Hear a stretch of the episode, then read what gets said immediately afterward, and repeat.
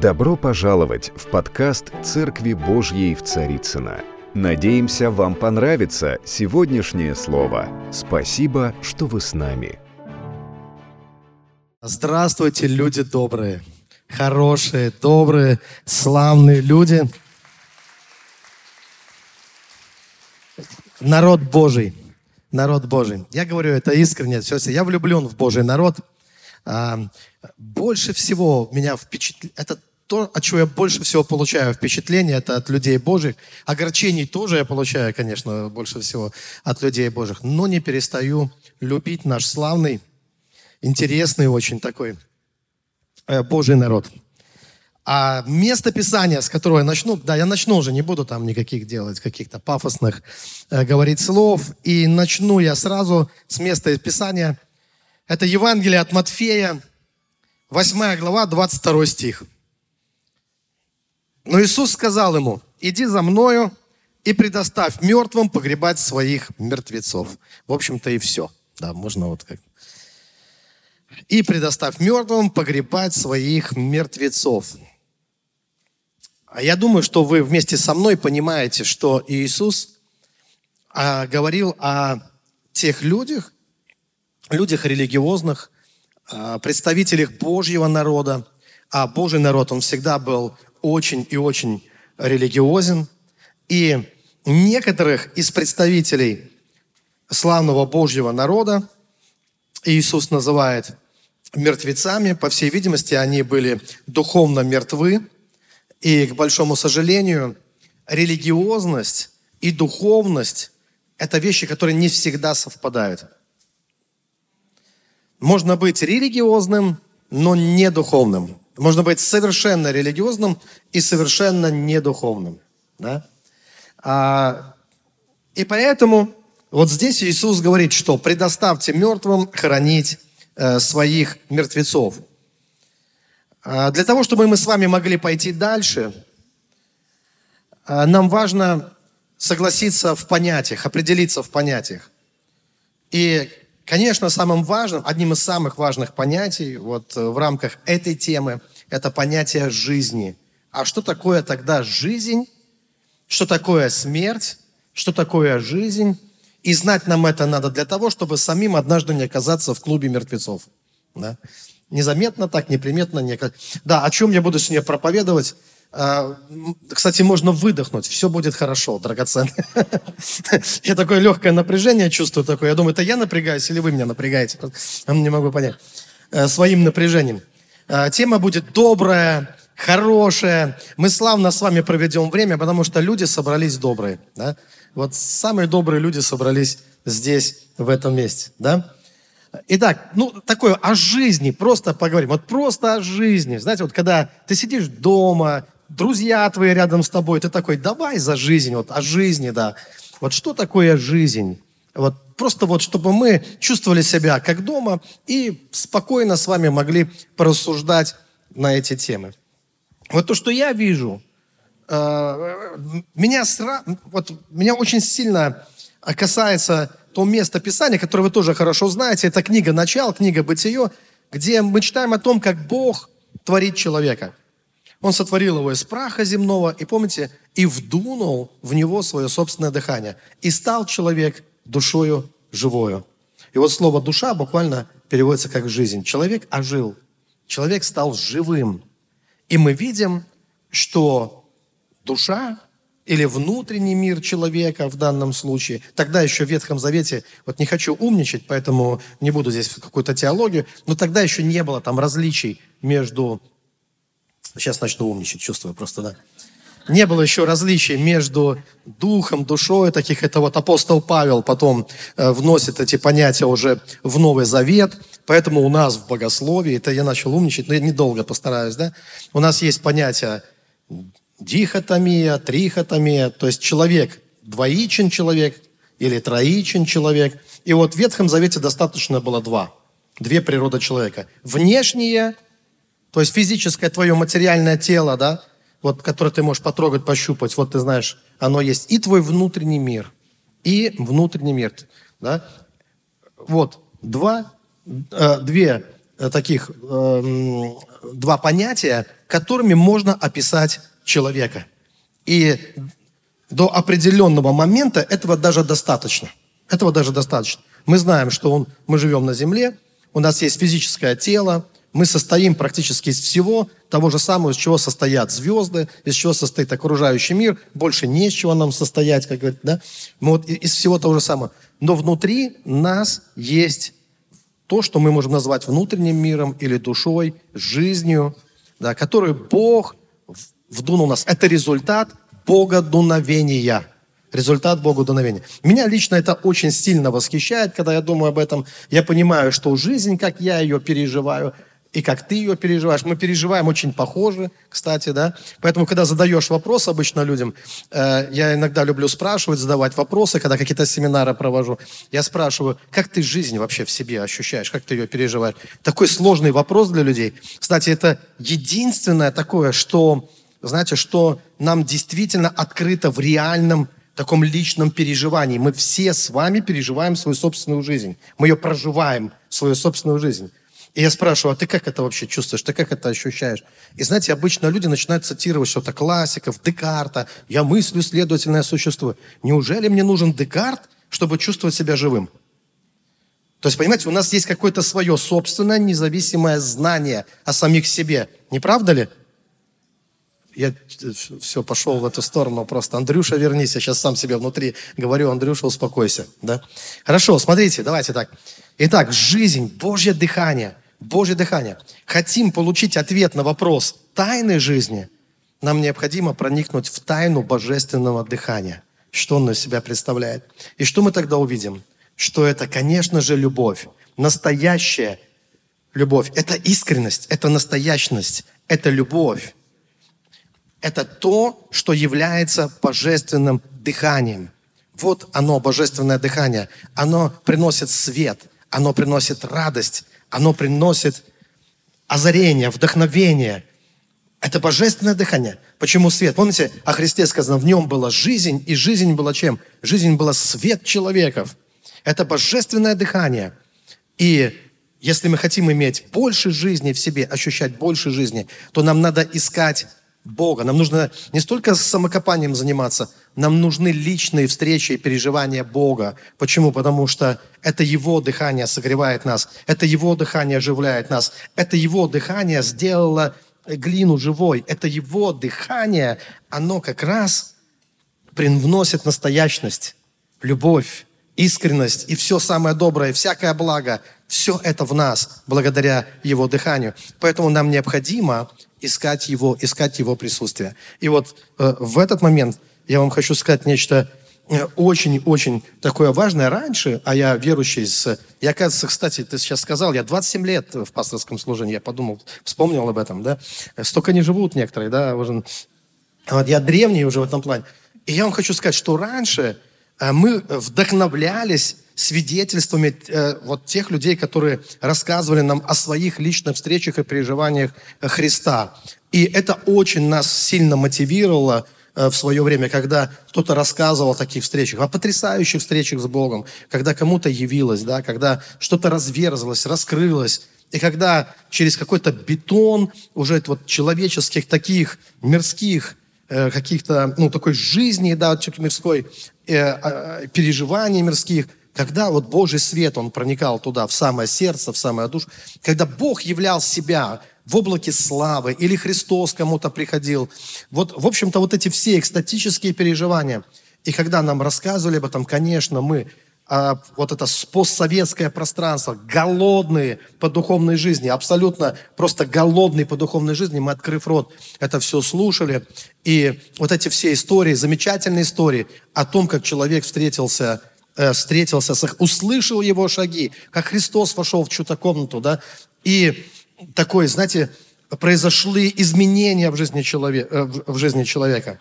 Но э, прошло время, мы уже давно в этой теме, я 27 лет в пасторском служении, и я вам хочу сказать, что истории прошлого, вот те, тот уровень вот переживания те истории, сегодня я вижу – не только меня, а огромное количество людей уже не впечатляют. То есть одна встреча в 10 лет с Богом, одна такая встреча, какая бы она ни была экстремальная, А обычно, когда мы встречаемся с Богом как с таким внешним персонажем, с таким, понимаете, когда вот, э, ну, по-разному это бывает, да, такая классическая история. Сидит мужик, есть чипсы дома, не знаю, смотрит какое-то э, скандальное политическое ток-шоу или какой-то сериал или что-то еще, и вдруг разверзлось небо, разверзся потолок, и явилось ему что-то такое, да.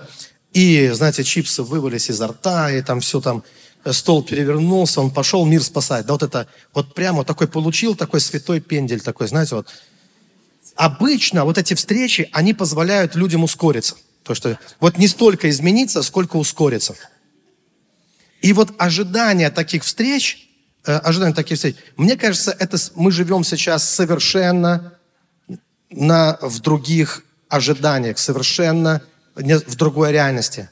Э, сейчас нужда, ну, есть отчасти это остается в таком святом пенделе, да, таком, вот, чтобы Бог явился, и Бог может, ну, практически любая вот такая встреча с божественной реальностью – да, это некое такое потрясение, которое позволяет верующим ускориться. Я таких свидетельств много слышал, наверняка и вы, и вы видели этих христиан с выпученными глазами, которые говорят, что после этого я побежал ну, как бы побежал мир спасать, побежал там еще что-то, потому что ему явилось диво дивно, чудо чудное, да, и все-таки Божий свет проник через этот бетон, уже религиозный, уже не мирской, а часто бетон, проник туда, и у человека произошли какие-то экстатические там переживания. Так вот, драгоценные, я говорю не об этом сейчас, вот, ну, это не то, что содержание моей жизни или моей веры и так далее, потому что я считаю, что это все мы должны уже оставить, и как говорит апостол Павел, мы должны поспешить к совершенству.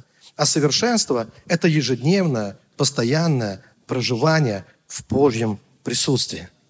Это не от пендаля к пендалю. Это не... Ну, пендаль бывает разный. Он бывает добрый. Это может быть поцелуй Бога или, или угроза какая-то, что вот э, как некоторые встречались с тем, что не готов ты еще. Вот, ну, не, и человек, я не мне надо ускориться, я еще не готов. Время идет, а я не готов. Я не приготовил себя для, для Царства Божьего. А, и это необходимо, то есть я не против этого, но дело в том, что это не может он уже нас так вдохновить, как вдохновляло в 90-е, как это вдохновляло раньше, как вдохновляло раньше. Потому что складывается такое ощущение, что человек живет от переживания какого-то, вот у него здесь какое-то переживание, а дальше он занимается своей жизнью, вот как бы делает, что хочет, как говорится, да, и потом следующее переживание какое-то вот через какие Мне это напоминает учеников Христа, у них, знаете, на одном берегу чудо, на другом берегу, если доплывут, будет чудо, но между их все время штормит. И они вычерпывают воду из своих лодок, вычерпывают постоянно, да? А когда мы видим на жизнь Христа, мы видим, что у него на одном берегу чудо, на другом берегу чудо, и на воде он идет по воде. То есть он живет, продолжает жить сверхъестественной жизнью, постоянно, у него это никогда не заканчивается, не останавливается. И в чем здесь вопрос? Дело в том, что, на мой взгляд, такая фатальная ошибка многих христиан э, заключается в том, что мы как бы останавливаем жизнь. А остановленная жизнь – это и есть смерть. Что такое смерть, как неостановленная жизнь? Вот была-была жизнь, и вдруг она остановилась. И вот это смерть. Сейчас вы поймете, что я имею в виду. Вот когда человек встречается с Богом, это встреча с самой жизнью. Э, если такая встреча произошла, то, конечно, человек а, а, просыпается, конечно, человек оживает. Конечно, он э, видит эту, ощущает и переживает эту совершенную любовь, этот истинный свет. И это, это классно. Но вопрос в том, что не, э, неправильно относиться к этому так, как... Ну, это не то же самое, что селфи со святыми, понимаете? Вот явился тебе Христос или Дух Святой, ты сделал селфи с этим и пошел жить дальше – как, знаете, как вот эти селфи на конференциях и так далее с помазанниками Божьими, чтобы потом куда-то себе в Инстаграм или куда-то еще ты встречался с этим, встречался с этим, но ты с ними не живешь. Вот в чем вопрос. Поймите, что, э, что любовь Божья, она не может быть статичной, она не является, она живая. Э, а что я хочу сказать, что каждый день нужно начинать заново. Каждый день нужно начинать заново. Ты проснулся утром, Тебе заново надо влюбляться. Тебе снова нужно научиться прощать, ценить, любить и так далее. И каждый день начинаешь заново. Ты не можешь жить переживанием вчерашнего дня, потому что прошлого уже не существует. В прошлом у тебя могла произойти потрясающая встреча, пробуждение, озарение, духотворение. Ну, назовите это как хотите. Жизнь пришла к тебе в дом. Э, но что происходит затем? Что происходит затем? Живем ли мы в этой любви или мы не продолжаем жить в этой любви, а дальше живем как получится, опять увлекаемые различными ветрами мира, а мир очень сильный, и духи там очень сильные, и искушений там очень много, и мы погружаемся в какую-то рутину до тех пор, пока Бог по своей великой любви и милости снова не пробьется к нам, чтобы явить себя в нашей жизни. И, конечно, мы рассказываем о своих бурных переживаниях, как Он снова пришел к нам – как снова Он прикоснулся к нам, как снова мы узнаем тот же самый Дух и то же самое помазание, которое уже знали когда-то. Но меня уже это не вдохновляет. Я не знаю, как от вас, меня это больше не вдохновляет. Я хочу проживать, жить с Богом в каждом дне. И я хочу нести эту любовь каждый день. Потому что любовь, она живая. И с ней нужно жить. Это не то, что ты однажды можешь ухватить и удержать. Ты не удержишь ее. Жизнь течет, постоянно течет и изменяет. В одну реку дважды не войдешь, как говорили древние.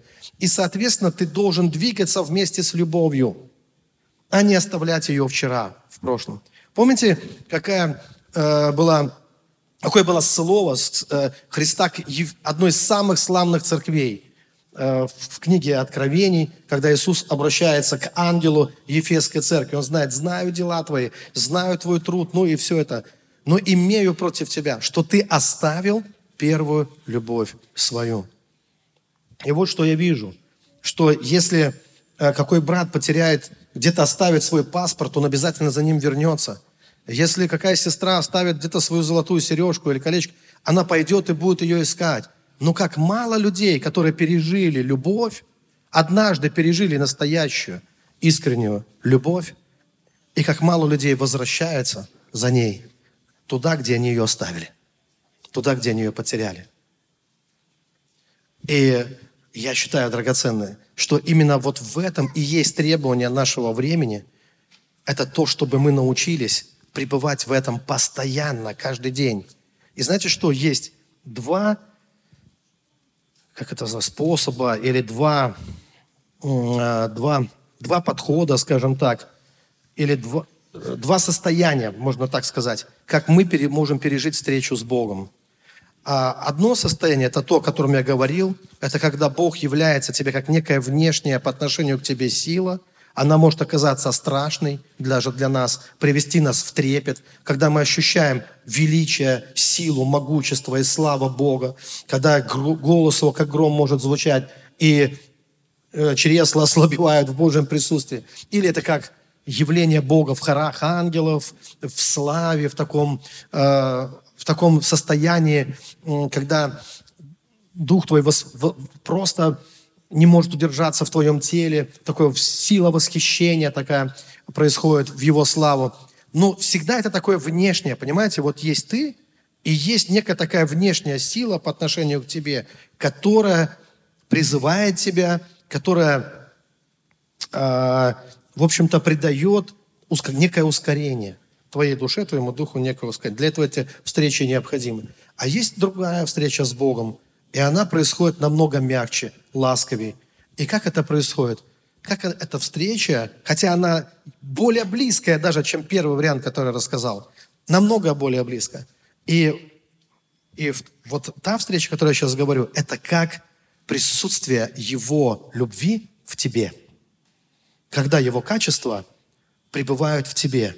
Когда ты становишься зеркалом, которое отражает Его. И когда Его любовь течет через тебя – такая настоящность, искренность присутствия. Это как будто свечу в храм несли, это как будто светильник внесли в дом, и на душе стало светло. И внутри ты обретаешь такой внутренний свет, внутреннюю красоту и внутренний свет. И Бог в тебе, то, о чем апостол Павел напоминает. Он говорит, Христос в вас. Это, кстати, тайна, которая была ему открыта. Он говорит, тайна Христос в вас, упование славы. И он напоминает, разве вы не знаете, что Христос в вас? И вот когда ты позволяешь Его любви проявляться в, тебя, э, в тебе, И самый настоящий, потому что драгоценная смерть – это, э, это всегда э, остановленная жизнь, и тогда человек вынужден имитировать. Знаете, есть такое пластмассовое христианство, такое пластиковое, не живое, не настоящее. Когда мы говорим о любви, о любви не переживаем. Но вы же знаете, что сколько ни говори вода, не напьешься, сколько ни говори еда, не наешься. И мы иногда попадаем в такую ловушку, когда мы мыслим любовь и думаем, что из-за того, что мы ее мыслим, она у нас есть. Любовь – это не то, что надо только мыслить о ней. И было бы здорово, конечно, если бы ты помыслил, захотел пить, помыслил о воде, и вроде пить уже не надо, уже напился. Помыслил о еде, а, и вроде уже поел. Да? Но на самом деле мы знаем, что так не работает. И что мы читаем о Боге? «Вкусите и познайте, как благ Господь». Иисус сказал, если вы не будете есть мою плоть и пить мою кровь, вы не увидите Божьего Царства. То есть это то, что необходимо э, нам, то, чем нам необходимо питать себя каждый день. И настоящая настоящность Его любви может пребывать в нас каждый день и может проявляться через нас каждый день Его свет, Его истина, Его мудрость, Его любовь. И это должно быть настоящим очень часто получается так, что наше христианство как тонкий лак. Стоит его поцарапать, а там тот же самый мир. Очень часто то, что мы декларируем... Вы знаете, есть такой способ э, спрятаться, э, как душа может спрятаться, укрыться э, вот в такой догматической коробочке, так это могу назвать. Э, вот э, как это происходит? Смотрите, э, такой пример вам приведу. Вот человек, который говорит, что я в самой передовой конфессии, с самым передовым учением, с самым правильным богословием, с самыми железными, надежными догматами и так далее. Да? Вот все это так, не придерешься. Но если посмотреть, как человек живет во всем этом, как реально он живет во всем этом, то иногда вы увидите, что это религиозный псих какой-то там, да. Вы можете увидеть, что человек э, может быть желчным, циничным, равнодушным, проявлять равнодушие к людям. То, то есть в нем нету настоящности вот этой любви. Но абсолютно идеальное богословие, и это становится ширмой, прикрытием, прикрытием, понимаете?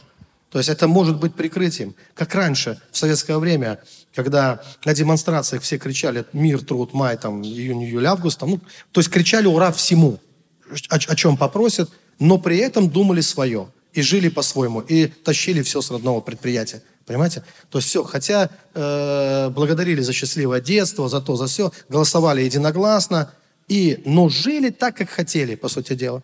Да? И вот нечто подобное, оно на постсоветском пространстве, оно перетекает потом в наши общины, в наши церкви, когда, если нас поднять и сказать, веришь в Господа Иисуса Христа, и сразу встал, все, что, давайте, все, символ веры, то, все, отчитаюсь, все нормально, все хорошо, я полностью стандартный, хороший, правильный, ни к чему не придерешься. Знаете, вот человек, все нормально, все нормально. Но если посмотреть в суть жизни человека, как он живет, и вдруг ты видишь, что это всего лишь ширма – это всего лишь коробочка, в которую человек себя поместил, но он не является носителем вот э, живой, настоящей любви, которая могла бы придать ему смелость. Знаете, что совершенная любовь, она изгоняет всякий страх, которая могла бы наделить его мудростью и всем остальным. Все, что является от Бога, все, что является его природой, природой Бога, его образом в нас. Вот о чем идет речь. И я, кстати, не против догматов или богословия. Что такое догма на самом деле? Это прекрасная вещь. Догма – это чей-то опыт, мистический опыт, который запечатлен в Слове Божьем. Когда мы с вами исполняемся Духом Божьим, Дух Божий, который является автором Слова, он же является его толкователем, тогда эта догма, она оживает для нас, и она как умершие святые, которые воскресли из мертвых, пошли и начали совершать чудеса. И тогда это слово уже не мертвое, а живое для нас. Вы знаете, что буква убивает, дух животворит. Это живое, ожившее слово. Оно начинает совершать чудеса в нашей жизни. Поэтому я считаю, что догма – это хорошо. А вот догматизм, такой, знаете, вот извращенное отношение к догме. Ведь можно, ведь молоток в руках мастера хорошая вещь, но в руках психа молоток это кто дал ему молоток, понимаете? И догму можно использовать для каких-то манипуляций, религиозных каких-то войн и так далее, и так далее, можно использовать как и богословие, которое является настоящее богословие. Это, конечно, любовь к Слову. Это, конечно, желание проникнуть в сам дух этого Слова. Но пережить этот дух этого Слова, познакомиться с ним. Некоторым христианам нужно заново перечитать Евангелие с одной целью, чтобы почувствовать его любовь. Просто, чтобы почувствовать его любовь. Вот с этой целью. Сейчас так стали читать. Мы такие стали перфекционалистами драгоценные, что мы готовы над каждым словом, над каждым словом, вот внимательно, вот что это именно слово. Уже не просто слово, уже что буква это означает в этом слове. Ну, вроде бы здорово, конечно, с одной стороны, но как бы не потерять главного. Вот когда человек влюблен, э, каждый из нас когда-то были влюблены. И когда влюбленный человек, он признается в любви, он говорит много слов.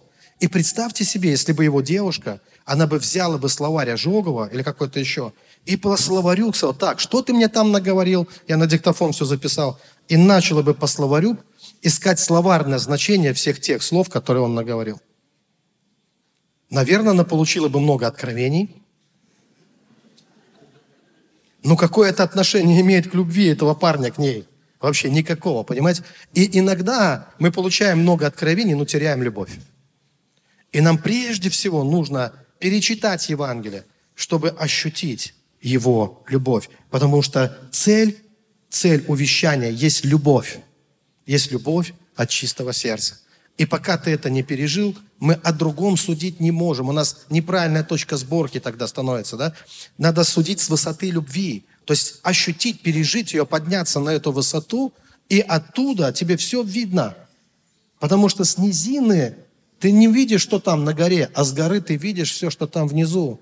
И вот это очень важно, чтобы мы внутри себя могли это, как апостол Павел, знаете, проповедь в Ариапаге, он говорит, не ощутят ли, хотя он недалеко от каждого из нас. И вот содержание моей религиозной жизни, в хорошем смысле религии, заключается в том, чтобы переживать его любовь, настоящую любовь, переживать ее каждый день. Вот именно это приносит жизнь. Жизнь. Жизнь всегда в ней есть такой драйв, есть такое движение. В жизни есть такое. Знаете, жизнь – это движение – Остановленная жизнь – это уже не жизнь, это смерть. Я не могу сделать просто фотографию жизни и ходить с этой фотографией, вот она. А жизнь постоянно течет. И Божья любовь, я должен искать ее каждый день. Каждый день. Я не могу хвастаться тем, что было вчера. Мои прошлые переживания уже не имеют значения, какими бы классными они ни были. Мне важно, что я переживаю сегодня. Для верующего человека есть три важных состояния, когда он возрастает. А, первое состояние, когда ты слышал о меде, и, ты, и тебе рассказали, что мед прекрасен. Второе состояние, когда ты попробовал этот мед, и ты говоришь, я теперь сам знаю, что мед прекрасен. Но есть еще третье состояние, когда ты – это мед. Когда ты, и ты уже не вспоминаешь о меде, каким он был прекрасен, а ты сам мед, ты сам прекрасен. Вот это состояние, это состояние единения с Богом называется. Состояние, которым Иисус описал так. «Я и Отец одно». Это то, о чем Он молился. Когда эта молитва, первосвященническая молитва, когда Он говорил, да будет все едино, как я пребываю в Отце, в Отце, чтобы мы точно так же, мы пребывали в Троице. И вот, когда это единение, оно совершается, тогда ты уже мед. И представляешь, тебе не нужно уже никуда бегать за этим медом, выпрашивать его. Тебе не нужно жить воспоминаниями о твоих прежних духовных заслугах, а ты прямо сегодня пребываешь в этом, прямо сейчас. Ты пребываешь в этом. И этот свет в тебе, эта любовь в тебе. И тогда ты чувствуешь себя живым.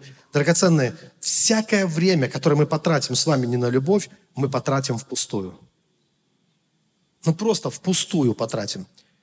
Мне нравится это место Писания, я сейчас не буду открывать, открою другое, но там Бог обращается к своему народу. Помните там, где Он говорит, я нашел тебя в кровях?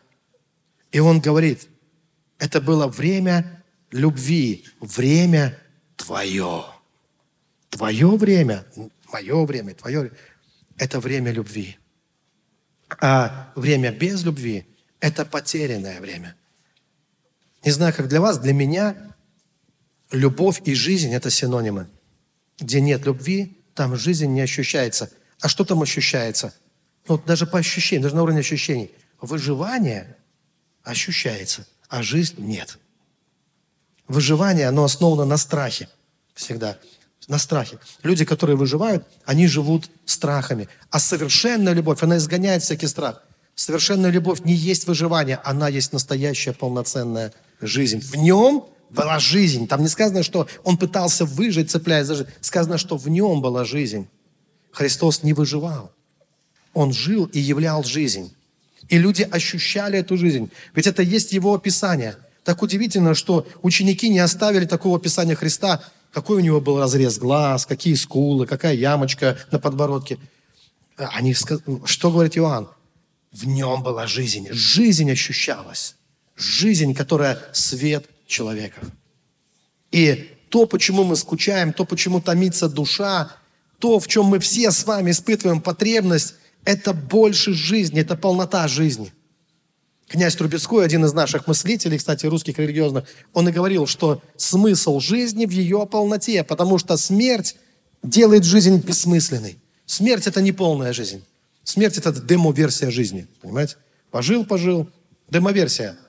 Звучит, конечно, как-то демонически, демо-версия. Но вы знаете, как это демо-версия компьютерных программ?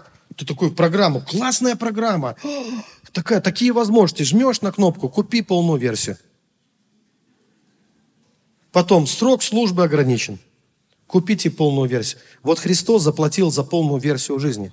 Но мы же тоже ощущаем точно так же, что у нас функционал огромный, возможностей много. Кажется, все возможно верующему. Жмешь на какую-то кнопку, а там купи полную версию. Что-то еще, ну, как бы вроде бы есть, но не на сто процентов это все работает.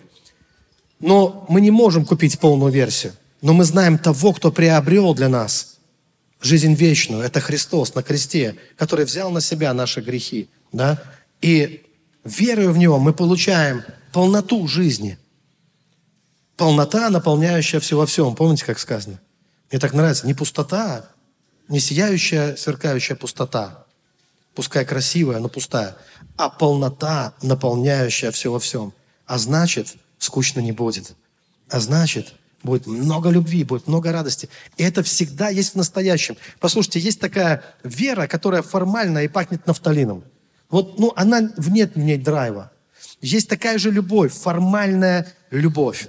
Такая фарисейская формальная любовь. Помните, женщина, которая разбила свой лавастровый сосуд, она больше понимала о любви, чем Симон Фарисей, который хотел иметь религиозный дискус с Иисусом, но он не знал, как проявить элементарное уважение даже, не говоря уже о любви. И мы должны понимать, что есть вещи настоящие. Мы иногда удивляемся, что так христиан сдувает. Они слушают наши очень красивые моральные такие проповеди, но никак не могут быть моральными людьми. Только на улицу вышел, и мы уже знаем о них. Тут же куда-то заблудится и куда-то побежит. Почему? драгоценные, то, чему действительно нужно, к чему надо приводить людей, это к переживанию настоящей, реальной Божьей любви. Представляете, в любви уже есть вся мораль. Любовь есть совершенство, э, совокупность совершенства. Человек, любящий, не делает ближнему зла. И не потому, что кто-то стоит над его душой с таким догматическим топором, сейчас шаг влево, шаг вправо, а потому, что он любит, и его правая рука не знает, что делает левая – но что бы он ни делает, он делает добро. Потому что любовь искренняя, настоящая, живая, наполняет его изнутри. А что для этого нужно? Как мы вообще можем пребывать в этом, драгоценное? Первое, что нужно, послушайте внимательно, первое, что нужно, это внимательность. Внимательность к своей собственной жизни. Внимание к самому себе. Говорит об этом нам писать. Постоянно. Иисус говорит, замечайте. Замечайте, как вы слушаете. Также сказано, наблюдайте за собой. Несколько раз повторяется. Или вникай в себя и в учение. И заниматься этим нужно как сколько? Постоянно. Вот это постоянное внимание к себе. Что дает внимание к себе? Когда ты просто проверяешь свои собственные состояния. И ты смотришь, это снизу или это свыше, или Иисус говорит, я от вышних, вы от нижних. Вот откуда это состояние взялось вообще? Откуда оно берется? Хорошо, я на примере, наверное, лучше объяснить. Вот недавно я был в одной церкви. Это просто вот типичная картина. И пастор ко мне людей допускал, ну, на общение, там, по очереди, да, вот в порядке живой очереди. Вот, и одна семья, уже в возрасте такие, достаточно люди, милые, славные люди, хорошие люди. И вот они сели напротив меня, и муж за жену, вот, ну, вот она, он же мужик, он берет как бы инициативу, вот хочет спросить тебя, вот, пожалуйста, пастор, будь добр, ответь на ее вопросы. И потом сестра дрожащим голосом, она взяла слово, я веду домашнюю группу. Вот я не знаю, правильно, неправильно. Вот люди ко мне идут, вот я с ними общаюсь, но я не знаю, правильно, неправильно, то или не это. И она разговаривает со мной говорит, стоп, стоп, стоп, стоп. Подождите, остановитесь. Давайте я вам кое-что скажу, а вы ответьте мне, так или не так. Вот вы сейчас ко мне сюда пришли, и вы сидите, смотрите на меня внутри, и вы думаете, правильно, неправильно. Вот я пришла к помазаннику Божью. Правильно, неправильно. Вот чего я, дурочка, пришла к нему? Вот сидит человек Божий, обеспокою помазанника Божьего по пустыми своими какими-то э, глупыми. И вот я не знаю, правильно или неправильно. Я говорю, а чего вы на самом деле боитесь? Ведь это называется страх. Это называется... Э, ведь когда вы находитесь у себя дома, вы же не чувствуете себя так каждую минуту. Только подошли к плите. Правильно, неправильно. Подошли руки мыть. Не знаю, правильно, неправильно. Надо вам сына воспитывать. Правильно, вот что-то сказать. Вы как-то так свободно, по-домашнему, да, вот делаете и даже не спрашиваете, да, об этом каждую минуту. Так же, да, вот. Но как только вышли на улицу, и откуда приходит эта робость? Откуда это приходит? Правильно? И чего на самом деле боится человек? Своих собственных представлений. Потому что человек, и, э, идут ли к нему люди, идет ли человек, ну, допустим, ко мне, и у него складывается обо мне определенное представление, которого он и боится. Он же не знает на самом деле. Я сижу и думаю, какая милая женщина, а, такой классный человек, такая, такая душа, такое сердце открытое. Вот, просто как чистый бриллиант. И вдруг я слышу, правильно, неправильно.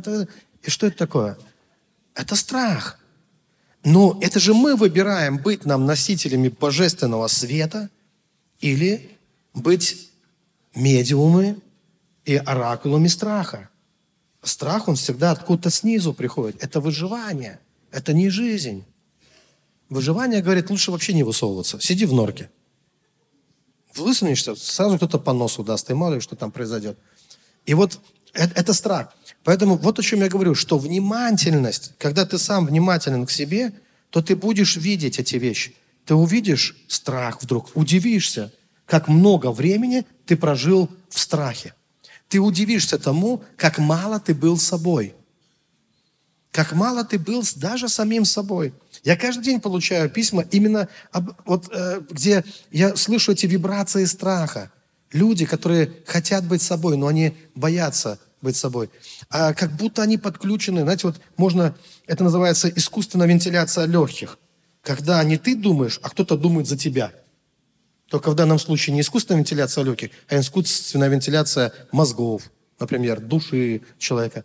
Когда у человека нету и не может быть никакого своего мнения. Нету э, своего мнения, не может быть. И очень часто я получаю такие обращения, их смысл и суть такая. Пастор Андрей, поищите за меня Бога. Вы же нашли там что-то. Вы можете из-за меня тоже поискать. Ну, обычно это звучит просто так, э, с такой, с легкой депрессивным таким налетом. Помолитесь за меня. Даже без объяснений, вот что там неизвестно. Просто помолитесь за меня.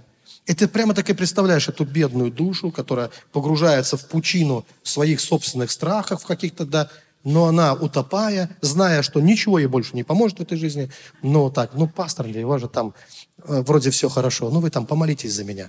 За что? За упокой твоей души? То есть за что ты хочешь, мама? Кто заставляет тебя жить в этом? Ты же Божье дитя. Христос вселился в тебя. Почему бы тебе не, не быть носителем Его света, Его любви, Его мудрости, истины и славы? Ведь это именно то, что мы должны делать. Мы дети света. Мы не дети ночи. Единственная причина, почему это происходит, что мы потеряли внимательность к самим себе. Мы невнимательны к тому, что мы говорим, что мы делаем, как мы относимся к другим людям.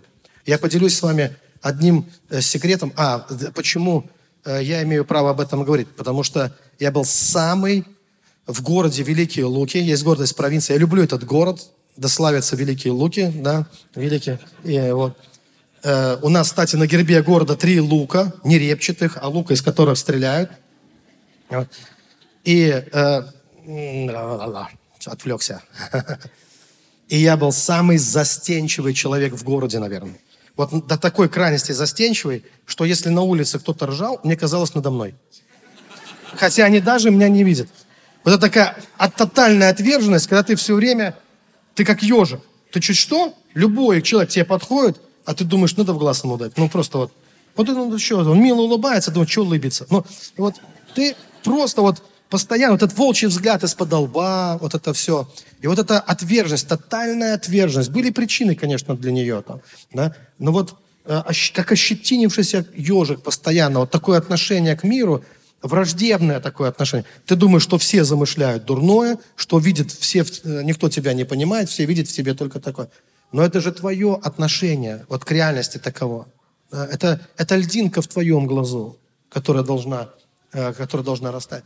И вот это агрессивное отношение. Я был очень этим. Это мне сильно мешало, настолько сильно мешало, что я реально влипал в различные ситуации, глупейшие ситуации, именно из-за вот этих, что я был оракулом и носителем, ну как вот просто сам был медиумом всех этих низких сил. Я просто этого не понимал. Я приехал, я уже был пастором, и было так много людей, которые любили, уважали меня, но я, это не мешало мне чувствовать себя отверженным. Я приехал на одну э, большую конференцию, помню, э, э, в Майами это было, и там помазанник Божий вызвал на, на сцену всех пасторов. Отверженный человек, он тормозит. Вот я помню, даже когда я был новообращенным христианином, и мы прославляли Бога, и прыгали, славили Бога. И, и что, что делает с тобой отверженность? И за, ты, все прыгают, а ты думаешь. Ты умничаешь. Ты как бы правильно, неправильно, ты все это борешься с собой. А потом, когда ты понял, эх, надо, все, и ты начинаешь прыгать, все, значит, вниз уже, а ты только вверх. И от этого еще более неловкое состояние, потому что ты понимаешь, что, что ты, что-то с тобой не так, как-то ты теряешь синхронность с народом Божьим в этом во всем. Из-за страха, потому что страх тебя парализует. И вот я помню, это был, наверное, самый такой эпичный момент, когда конференция, зал на 5 тысяч человек, представьте себе, 5 тысяч, молодежь в основном в зале.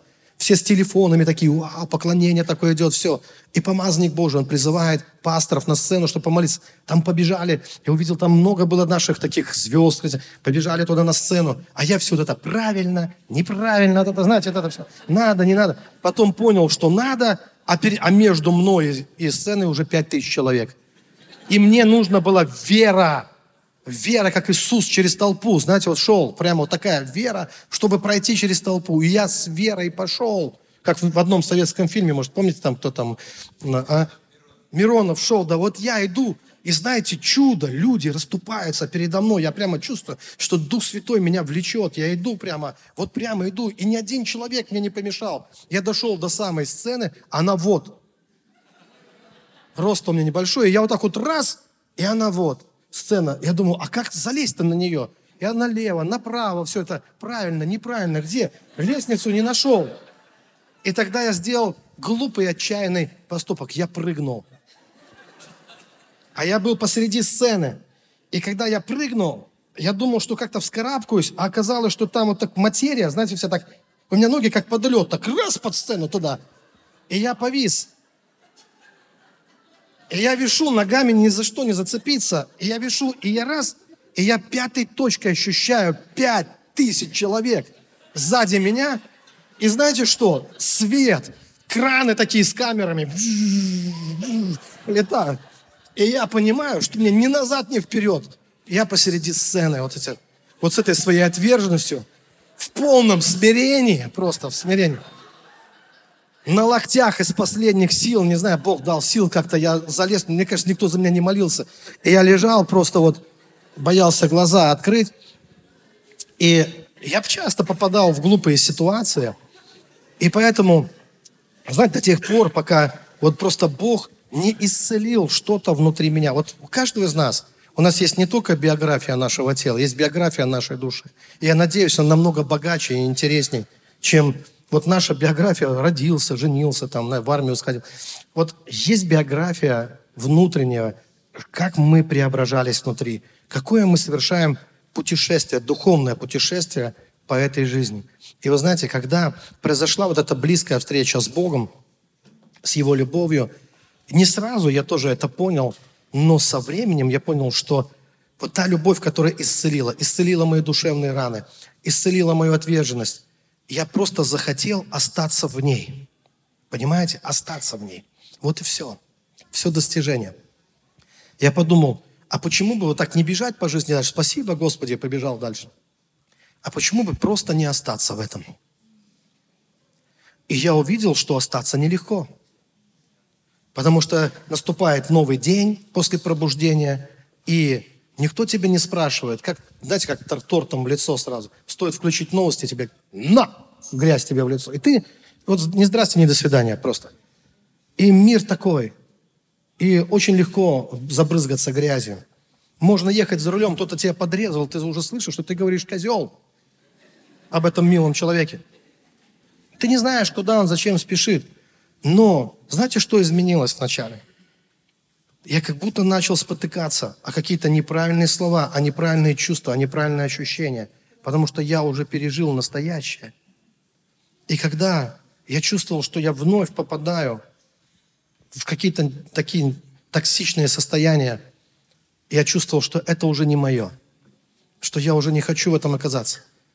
А иногда ты просто знаешь, что ты прав, и ты такой наполнен такой критицизма, недовольства такого все. И вроде истина, как тебе кажется, на твоей стороне, но состояние это не то. Внутреннее состояние то. И я научился отслеживать эти состояния и, и говорить с собой об этих вещах. Дорогой, не то уже состояние, это уже не любовь. А за дверью недовольства, я понял, нет никаких благословений, сколько ни жди. Ничего оттуда не приходит хорошего. Но когда ты избавляешься от этого недовольства и сохраняешь себя в любви, ты живешь, как в Эдемском саду. Ты живешь, как у Христа за пазухой. И ты начинаешь видеть, что Бог постоянно заботится о тебе. Это такое наслаждение. У меня даже фраза такая появилась. Моя беспечность еще никогда меня не подводила. Это такое состояние беспечности ребенка, который, о котором заботится отец, заботится мать. Но для того, чтобы попасть в это состояние, нужно, как я сказал, первое – это внимание, чтобы оставаться в его любви. Причем очень важно отслеживать, что это твоя любовь не стала формальной, она не стала, это не просто какая-то идеология, а это твоя жизнь. Это твоя жизнь. И здесь нужна искренность. Искренность быть искренним, быть честным с самим собой. И это помогает оставаться в любви. Я увидел, какие колоссальные бонусы, здесь такой сленг, приносит это в твою жизнь. Приносит в твою жизнь Божья любовь, живая, настоящая. Я когда говорю, мне кажется, никакие слова не могут этого описать. Они все такие тяжелые, они какие-то грубые, они какие-то не, все время не о том. Знаете, это очень сложно описать в словах. Это то, что нужно переживать. И переживать, и наслаждаться. Это просто как вкушать Бога. Это вот постоянно пребывать в Его славе. И уже не нужны так. Есть в моей жизни, и много я мог бы рассказывать о таких чудотворных ситуациях, когда вот внешнее такое присутствие Божье в твоей жизни, или ангел с неба, или Господь, или что-то еще. Это классные моменты, хорошие переживания – но это перестало быть для меня целью, потому что намного славнее, когда ты ощущаешь, как Его любовь вибрирует в тебе, как живая струна внутри тебя, и ты знаешь, это Он, который ближе к тебе, чем твоя собственная кожа. И знаете, уже не надо было пробивать медные небеса там в молитве, что-то вымаливать или вопро... Ты приходишь на молитву, ты закрываешь глаза, и как только твое внимание мы всегда там, где наше внимание. Как только твое внимание на Боге, ты знаешь, он здесь. И как-то стало даже грешно, э, без, э, вот грешно, что э, если хотя бы больше пяти минут, если бы я более пяти минут потратил на то, чтобы исполниться Духом, я посчитал бы себя падшим грешником, наверное. Потому что на что я трачу эти пять минут? А апостол Павел говорит, им все движется и существует. Куда пойду от Духа Твоего, Господь? Зайду ли на небо? Ты там. То есть ты можешь ощущать Его всегда и везде. И Его дыхание – это дыхание любящего Бога. Это настоящесть, настоящность, искренность Его любви, которую ты можешь переживать, и носителем которой ты становишься. И ты уже не медиумом каких-то страхов или низких духов, ты не распространяешь их вокруг себя. Ведь когда человек живет в страхе, и другим становится страшно, ты боишься что-то делать в его присутствии, мало ли что он от страха сейчас сделает. Мы же ощущаем страх. Но, драгоценные, но можно вот пойти в другой, как сказать, повысить уровень своих переживаний, скажем так. Вот есть такая как шкала, как температурная шкала, да? Мы знаем, как все видели градусник. Там есть холод, и там есть тепло. Помните, э, к Ладокийской церкви Иисус обращается. И он говорит, что давай туда, в горячий спектр. И он говорит, я стою у двери и стучу. Кто отворит, войду и будем вечерять. То есть со стороны Бога Бог открыт для нас, чтобы эта любовь, она могла изливаться у нас. И мы просто должны сделать это своей ценностью. Я спрашивал людей, какие ваши ценности? Если спросить христиан, они все отвечают, как в воскресной школе просто, да? Иисус, ну, так на белочку похоже. Помните это? То есть все вроде правильные вещи говорят. Но послушайте, наши ценности, наши ценности – это то, к чему мы всегда, от чего мы не можем уйти, и то, к чему мы всегда будем возвращаться. Помните, сказано, что где сокровище ваше, там и сердце ваше. Вот то, что является нашим сокровищем, мы не можем небрежно просто ну, оставить это, подержать это в руках и потом оставить и идти дальше. Если это наша ценность, мы всегда к этому вернемся. Драгоценное пробуждение есть не что иное, как возвращение к первой любви. Без любви нет и не может быть никакого пробуждения. Но пробуждение – это и есть возвращение к самой настоящей любви. Дорогие друзья, спасибо, что были с нами. И до встречи на следующей неделе на подкасте «Церкви Божьей в Царицына.